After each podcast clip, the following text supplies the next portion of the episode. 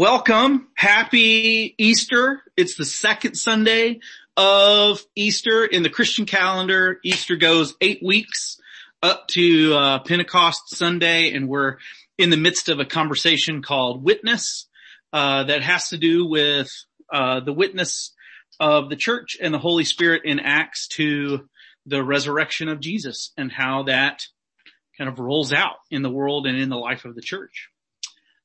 Uh, the cave that, uh, that has been a theme, I guess, for me in, uh, COVID.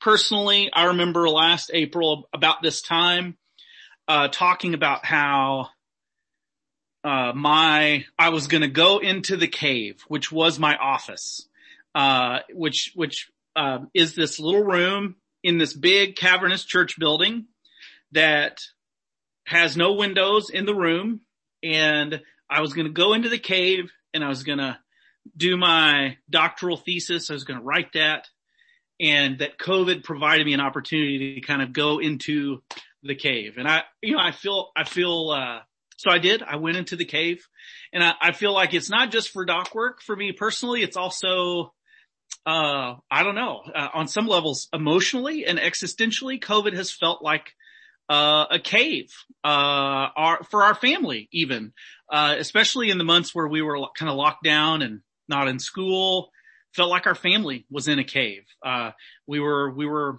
isolated, disconnected. Um, the cave is a place of darkness. Uh, it's, it, it's a place of uncertainty about what's next. It, and the anxiety that comes from that uh, and and wondering if there's a way out of the cave and and how long before we can get out of this dadgum cave. Maybe you felt that way too, uh, with your family or with your job or in your relationships that uh, that COVID has been a cave-like kind of experience. Uh, and the cave is not just an individual experience it, it can be a collective experience too.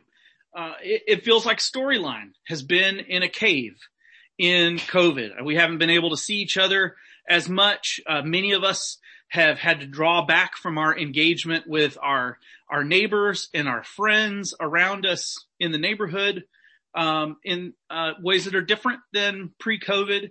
Uh, we we have these weekly Zoom meetings, but sometimes it feels a bit like hibernation, right?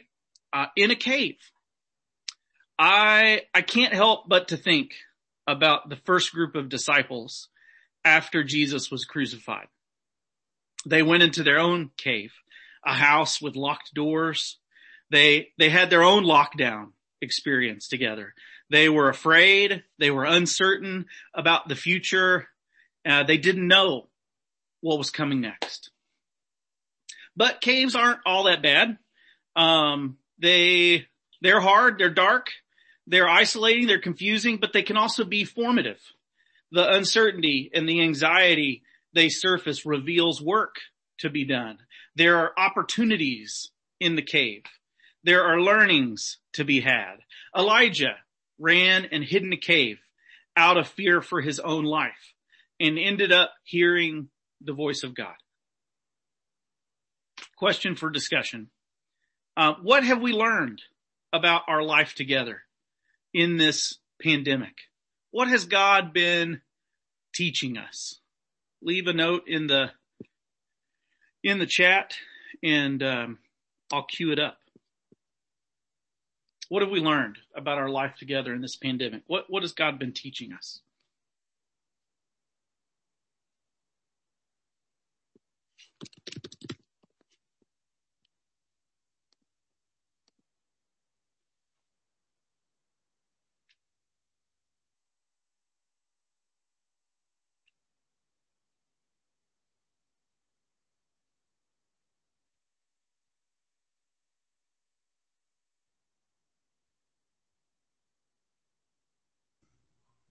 Um, me, I'm not near, near anything to type. Hey, talk to us, Jen. Um, what COVID has. Say the question again. What have we learned about our life together in this pandemic? What has God been teaching us? Uh, that perhaps um, less can be more, that less can be meaningful, um, that, you know, slowing down, um, simplifying, um, is, is not necessarily worse. Mm. Yeah, there's been some, some forced sabbatical in this pandemic, some space to rest and to have respite that, that maybe we wouldn't have had otherwise. It's a great point. Who else? What are we learning?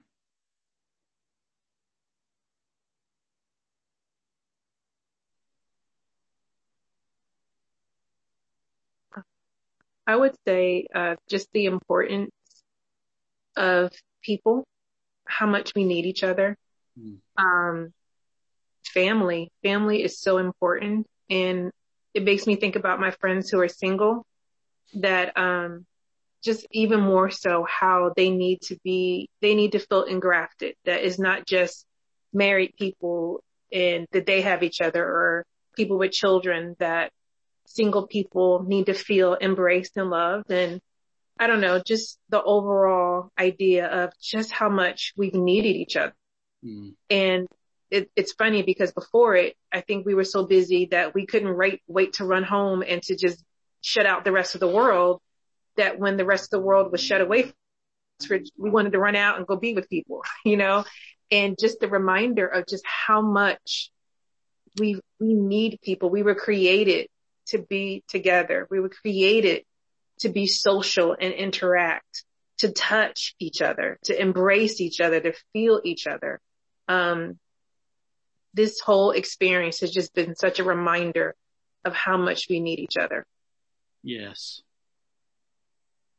I couldn't say it any better. John Oliver. We've had some occasions to connect with some international folks we would not have had without Zoom. Yeah. What do you make of that, John? Marvelous. I guess we're learning that maybe our, our community has a slightly larger geography than we're constantly, we're usually aware of. That there are people who belong to us and who are connected to us that are that transcend our, our boundaries and our usual borders. Yeah. I suppose that's always been true, but COVID's really magnified that.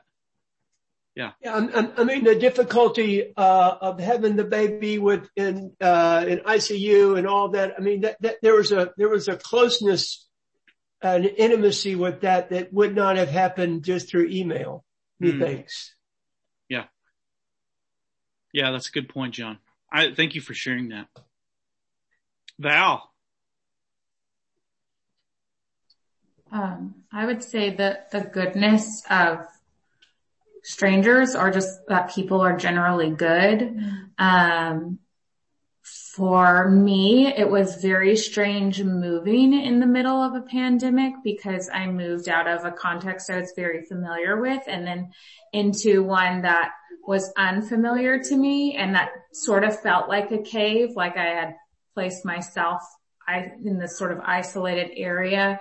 Mm-hmm. And I remember feeling like, well, I don't know the people around me and I, I can't just knock on their door in COVID, you know, but then I remember like my next door neighbor, she did knock on my door, but she stayed like far away and she like you know, shared her number with me and reached out and was like, you know, I'm here. I'm so glad you're here. And it was sort of like this, I don't know, this really special connection of like, people are generally good everywhere. And like Markila said, and we need each other, even though if I've just met you, you know, I need you and you need me. Mm. That's wonderful. Uh, Ted.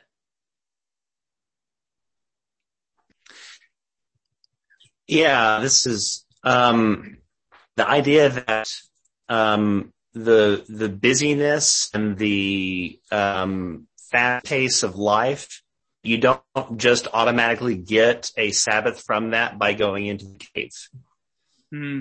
Um, I, my, I, I, I, my experience has been that ever since we came here that I have been just busy and have had just as many other things going on that any slack time or spare time or I don't know, any, any, of the things that in my mind when we were outside and busy, I was kind of putting on, I was like, well, you know, some, sometime I'll have time to focus on this. It'd be great to have space for this.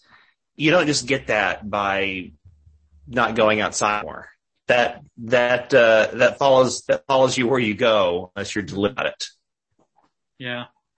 I, I imagine that the same virtual tech that allows us to connect in this way is, um, is what makes it possible to stay on all the time in the midst of a, a pandemic, um, through email and video and, uh, yeah, there's, work didn't cease to be, uh, there for lots of us in this pandemic. That's a good point.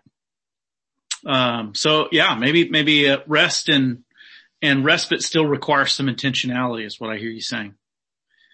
Uh, who's this? Jewy? Hi, Jewy. Scooch Hello. and share.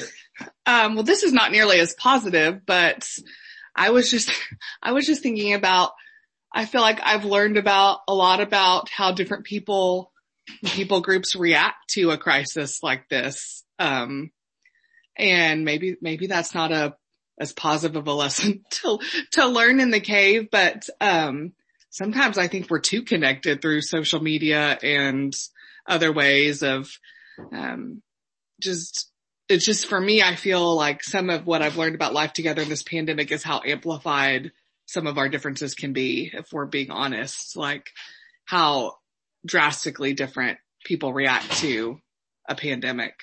Um, mm. and we just, we just hear and take different, you know, so many just drastically different opinions inside of things that I kind of wish like maybe I should be more disconnected in some ways because um, I've just learned a lot about how vastly different and difficult it is to um, coexist with people who have reacted so differently. Mm, good point. Thanks, Julie. Sarah Holland.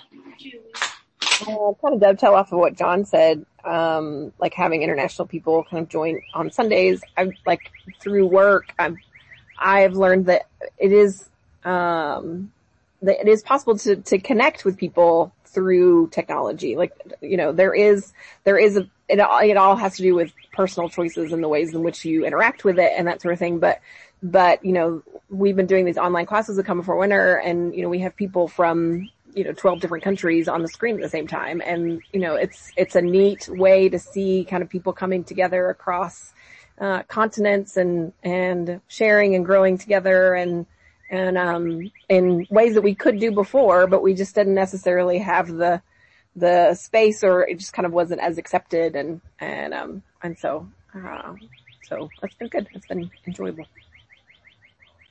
Yeah, right on. Thank you, Sarah. Sarah Walker. I think I saw a hand raised from the Reeses. But- Mm-hmm. I'll get to them next. Go ahead. Uh, yeah, I was just gonna say, I mean, there's so many things.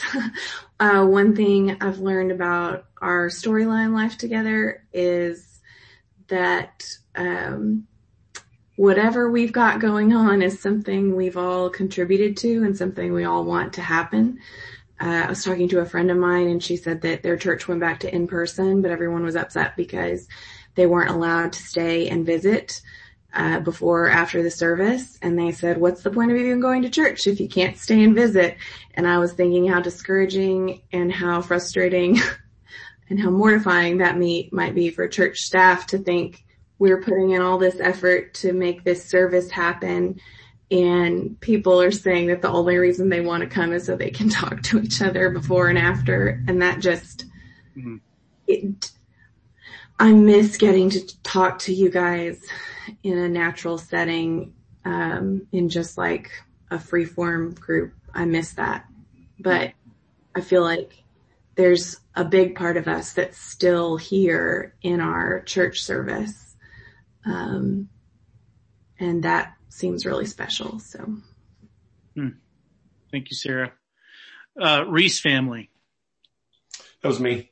Um, I think connected to what Sarah just shared, uh, and I'm not exactly sure how to say this without uh, it sounding pretty um, prideful or braggadocious. Uh, I I think for me, COVID has revealed that um, Storyline has something going uh, as far as the ways in which it understands its life and um, connection to the world. Not to minimize the disruption, of course, but I, I don't have a single friend in ministry uh, who isn't who hasn't experienced some sort of massive existential crisis and legitimate concern of whether or not they would have a church um, or that church folks would come back and wondering about how many people they'll lose, financial angst. Uh, and I'm, I'm grateful for the life that we have that hasn't, um, that, that hasn't really been a response. And again, not to minimize the disruption we've all felt and the hurdles that we felt. Um, but like, I, I don't know. I think I feel hopeful that the rhythm of life, um, the way in which we understand our embodiment to the community. Uh, I think the pandemic has showed that this has some staying power. Um, that this is this is a good way to understand our life together, and uh, I just give I give thanks for that. Yeah, uh, Ben, can I ask a just a little probe? You said this is this is a good way of understanding our life together. What's the this when you say that? What what what do you have in mind? Uh, I think that uh, Sunday mornings or gatherings aren't the primary expression of our life together, or we hope that they're not. We're moving towards that. Uh, that our local neighbors and our particular corners of the world are the primary uh, interest for mission and connection. Uh, I think I think our rhythm of honesty um, ha- allows us to navigate really hard things. Um, so honesty both with our faith, um, how we're feeling or not feeling about God, honesty about social issues, honesty about the world. Uh, I, I think that rhythm, that commitment that was already there allowed us to be honest about the struggle of the pandemic, about um, issues of race, uh, issues of immigration, all, all, the things that we've been discussing. So I think those, those rhythms, those commitments, those postures are, I think what I'm, I'm pointing to. I appreciate that. You know, I've, I've had an existential crisis, but you're right. It's not related to, uh, being, being concerned that storyline somehow wouldn't make it. That's just, yeah, that's just been my own personal cave. uh, Miles, what you got, brother? So, you know, just vamping for a moment on kind of what we were saying there, you know, it really, and this probably strikes a chord vocationally for me, but it, it has, has struck me the number of churches that have had to make this trade-off of bringing people back in person with a financial decision. Um, that the mortgage on the building, that the, um, the, the, the physical things we, they have invested in as a church are, are forcing them to do mental gymnastics with what they believe is, is best at a human level. Um, and I think it is a, a, sort of a macro commentary perhaps on the state of our discipleship, uh, as a country that if we can't physically be in a church, we're not going to put coins in a, you know, in a donation tray and, uh, you know, and, and that, that discipleship exists for some perhaps, and, and I'm probably guilty of this in my own way, you know, inside of a building uh, and not outside of it. And so that's been an interesting tug and pull as I've just watched friends and family and Facebook and things like that wrestle with some of these decisions this year. Um, so that, yeah, uh, it's an interesting observation, but really as we're exploring this idea of the cave, what I was going to say, looking at it at different angles, I think this year in a new way has made me appreciate that the cave itself is a privilege. Uh, because the cave doesn't exist without like in your cave you hopefully have running water uh, and a toilet that flushes mm. you hmm. have a DoorDash driver who can bring you lunch Um, you have lights that come on. Um, you know, it's, it's as much as any time in our community and our, in our society, you know, identified this gap of people who can retreat into a cave and people, uh, who cannot. Yeah. Um, you know, probably on, on point literally as I was listening to Ben talk, a, FedEx driver bought, uh, brought a box of wine to my front door. Now I have, have wine for the month. and I'm, you know, incredibly lucky to have that. Uh, and so I think one aspect is that we should think about with the cave is how, how can we create, how can we be someone that lifts up an opportunity to go into the cave for our community around us? Hmm. Thanks, Miles. Uh, I shared last week about how Ryan and I went to uh, Wichita to celebrate his 15th birthday by meeting up with some of his video gaming friends, one of the serendipities of COVID, um, who also happen to be children of church planting friends of mine uh, through Mission Alive. Um, you know, one of the joys of that time in Wichita was connecting with our spiritual director, Matt, uh, from our neighborhood seminary cohort that Markila was talking about earlier. Um, he just so happens to live in Wichita and he works for a community development uh, ministry near downtown Wichita. And I've only seen him on Zoom. And so I wanted to see if he really existed or if it was AI. So I just messaged him and set up a morning coffee time while we were there. Um, and I will, I'll just say this about Matt. Uh, he is a contemplative ninja. Um, his leadership has been one of my favorite things about neighborhood seminary. He is such a peaceful and reflective presence and he's facilitated uh, some amazing moments of spiritual connection for our storyline group in this course we're in.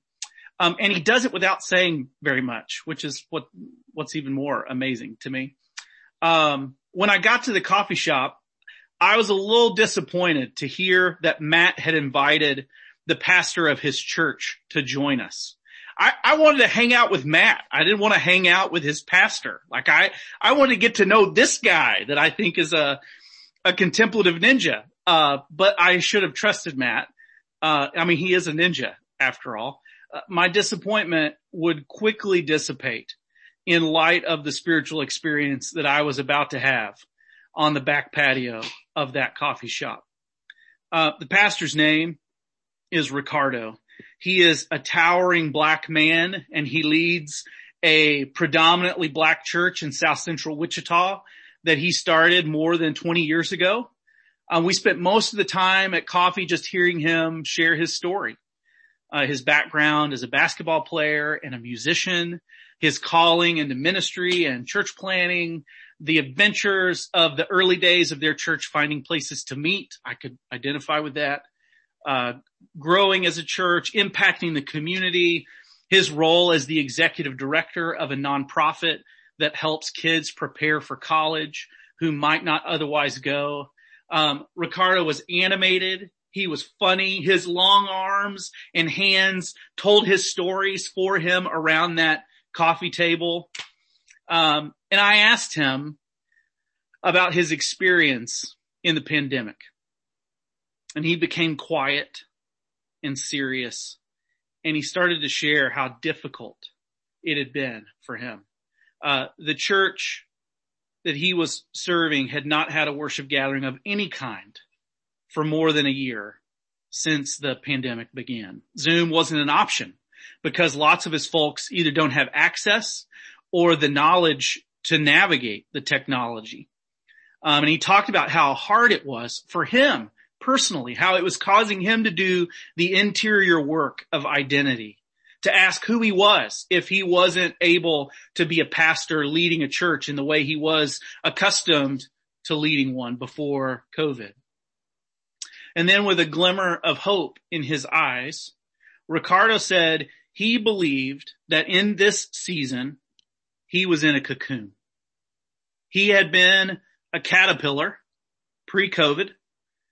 In COVID, he had entered the cocoon and coming out of COVID, he believed he would be transformed into a butterfly. He'd be able to fly and not just crawl. And that, that metaphor of cocoon for him wasn't just for him personally. It was for his church collectively too. Uh, in that moment, Ricardo's spiritual imagination was this aha kairos moment for me. All this time, I thought I was in a cave. I thought storyline was in a cave, locked down, trying to find safety, unsure of what's next or the way out of the cave. But what if the cave is a cocoon? What if this season of lockdown is a vehicle for our transformation from a caterpillar to a butterfly? What if God is using this time to grow in us wings to fly? Jesus' burial tomb was more than a cave. It was a cocoon. It was a place of death and loss, but also a place of transformation and new life. Jesus walked out of the tomb a butterfly. He had a glorious transformed body. That locked house the disciples were huddled up in after Jesus' crucifixion was more than a cave. It was a cocoon.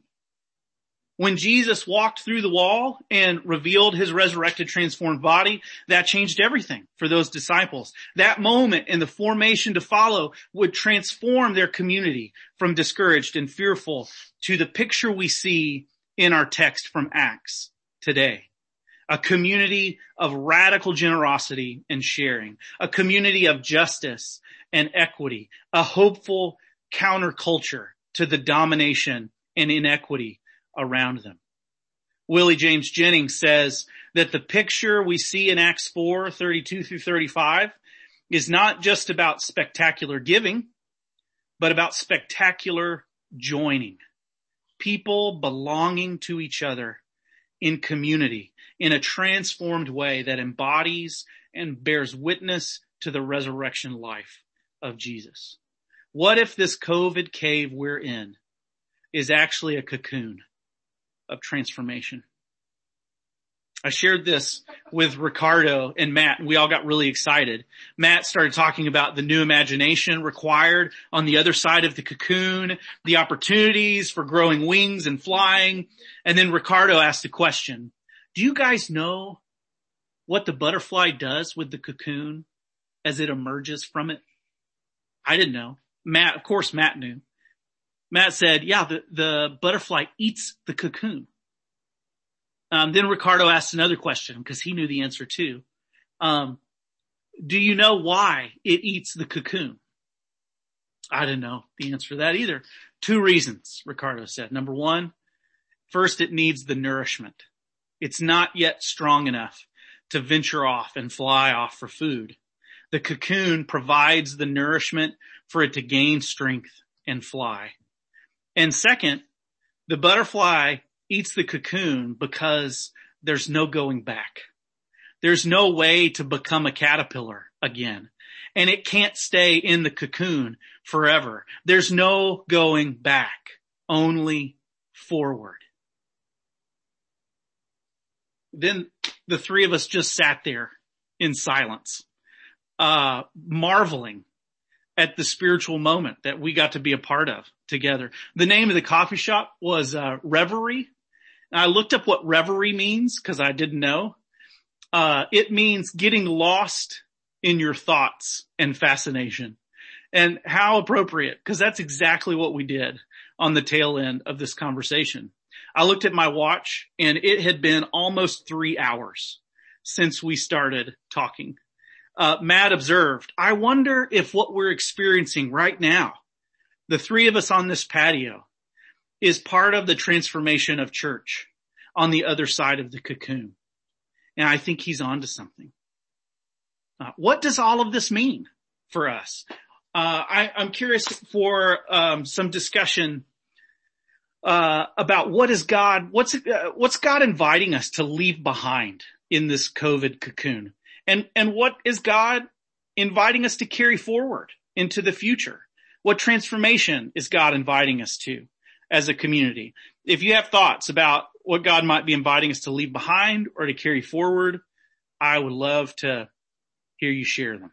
Put a note in the chat or, you know, just, uh, start talking. I'm sure that'll be fine too.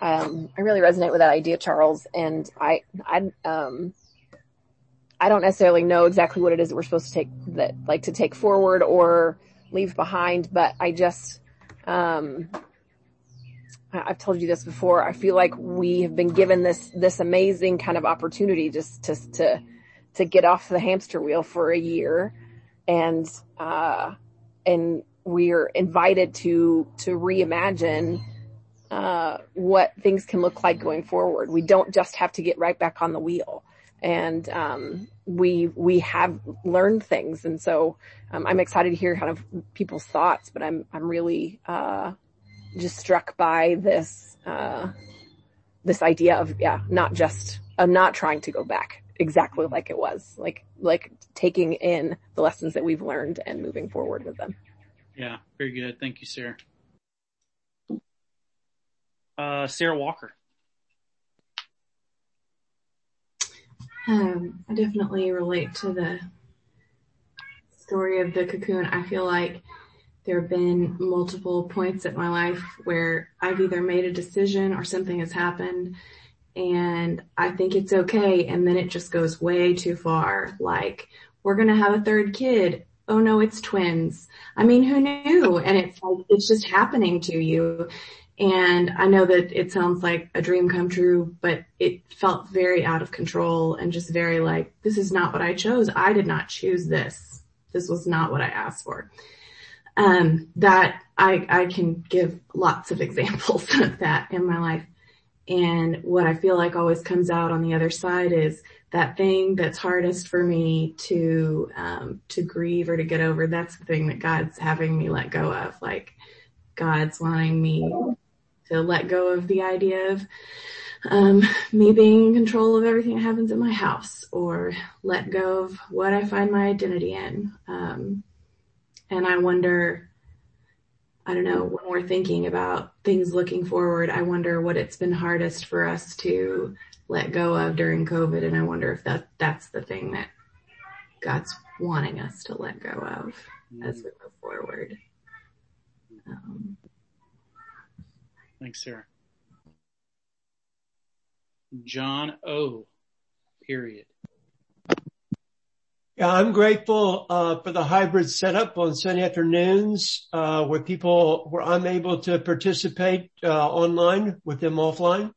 Mm-hmm. Uh, I think going forward they'll be useful to both allow the uh, international folks to participate as well as people that are out of town on business or travel or ranching or whatever they're doing, you know, to maintain connection and not let geography get in the way. Hmm. That's a great point, John. Thank you. Anybody else? Yes, Markila. Um, I think the idea of eating the cocoon resonates with me. Mm. it really does because um, I think after yesterday and today, I am realizing that there's some things I just can't go back to. Hmm. There's some ideas and some, um, unacknowledged traditions that have, um, just really embedded themselves in me that I didn't realize that, um, that I had fully embraced and I thought I let go. And, um, even some of the discernment that we have gone through as a, as an assembly and just realizing you have got to let go of some things. You've got to eat that old cocoon. You've got to eat it and move forward. Find the nourishment you need to move forward and have a new imagination. Hmm. And so I don't think I can do church the way I've done before. I don't think I can look at people the way I've looked at people before. I don't think I can look at ministry the way I did before. My role in ministry, my role in reaching people and who do I reach and how do I reach them? All those things I feel like in this season, God is, is transforming me and I cannot go back. Mm. And regardless of what people may think of me or what they may, you know, who doesn't accept me anymore, I have to, I have to walk into this new newness of life and newness of per- perspective that God is drawing me into. And I feel an excitement about that. Um, I just feel real excited about that. And I feel excited about ostracism too. you know, I feel excited about embracing the world in ways that I never have before and embracing extending love in ways I never imagined before and eat a cocoon on the way out. hmm. Wow. Thank you, Markila. You're going to make a great butterfly. Uh, Reese family. Uh, our dog's going crazy. We're pulling a Kellum household here. Um, uh, I, I think of, I, I hesitate to say this because, uh, when you're a hammer, everything's a nail, and this is my nail, but I, I think it's true. I think the way forward is deeply, deeply grounded in the contemplative life. And we've, we've, I mean, the storyline already has that in our DNA. We continue to develop that, but thinking about what it means to be a faithful presence, um, releasing our need to control the outcome and even to predict what A, B, and C needs to look like so that we get to the outcome but to, to continue to learn together what it means to be present um, to the person, the context, the thing that's right in front of us, trusting that God might show up and letting go of all of the previous church addictions. I mean, Markila got me going. Uh, learning to let go for the sake of that moment and what God might do in that moment. I, I think I think a part of the new beauty of our life together is going to be continue to lean in and develop and nurture those capacities of a contemplative posture, both individually and as a church community, uh, with and for on behalf of the sake of the world. Yeah. I, um, we're learning about this contemplative posture, which is rocking my world as a Enneagram three achiever performer guy that loves to at least have the illusion of controlling outcomes. Um, but I love the way that Elaine Heath, who is one of our teachers, describes this uh, posture in four steps, which is Ben. It's just a, a, way of saying exactly what Ben just said. Number one, show up. Number two, pay attention. Number three, cooperate with what we see God doing. And number four, release the outcomes that that's what it means for us to engage the world contemplatively. I, I just love that, and I think you're right. Um, I, I, think it it's a I think it's uh, true, not just a coincidence that that's the nail you hit, Ben, because uh, uh, that's the that's the nail that's in front of us. Can I um, add one thing to that? I love it. Um, the the intersection of missional and contemplative is where do you show up? So if we're always showing up at church, mm. that's not like missional is are we showing up in our neighborhoods? Are we showing up with our, you know, friends around us or are we showing up in this one particular place doing this one particular thing? Um, and I think that that's like the idea of being on mission is not to be busier or to do more or to accomplish more. It's to show up and pay attention in the places that are right in front of us and not in an artificial environment that we create. So. Yeah. I love it.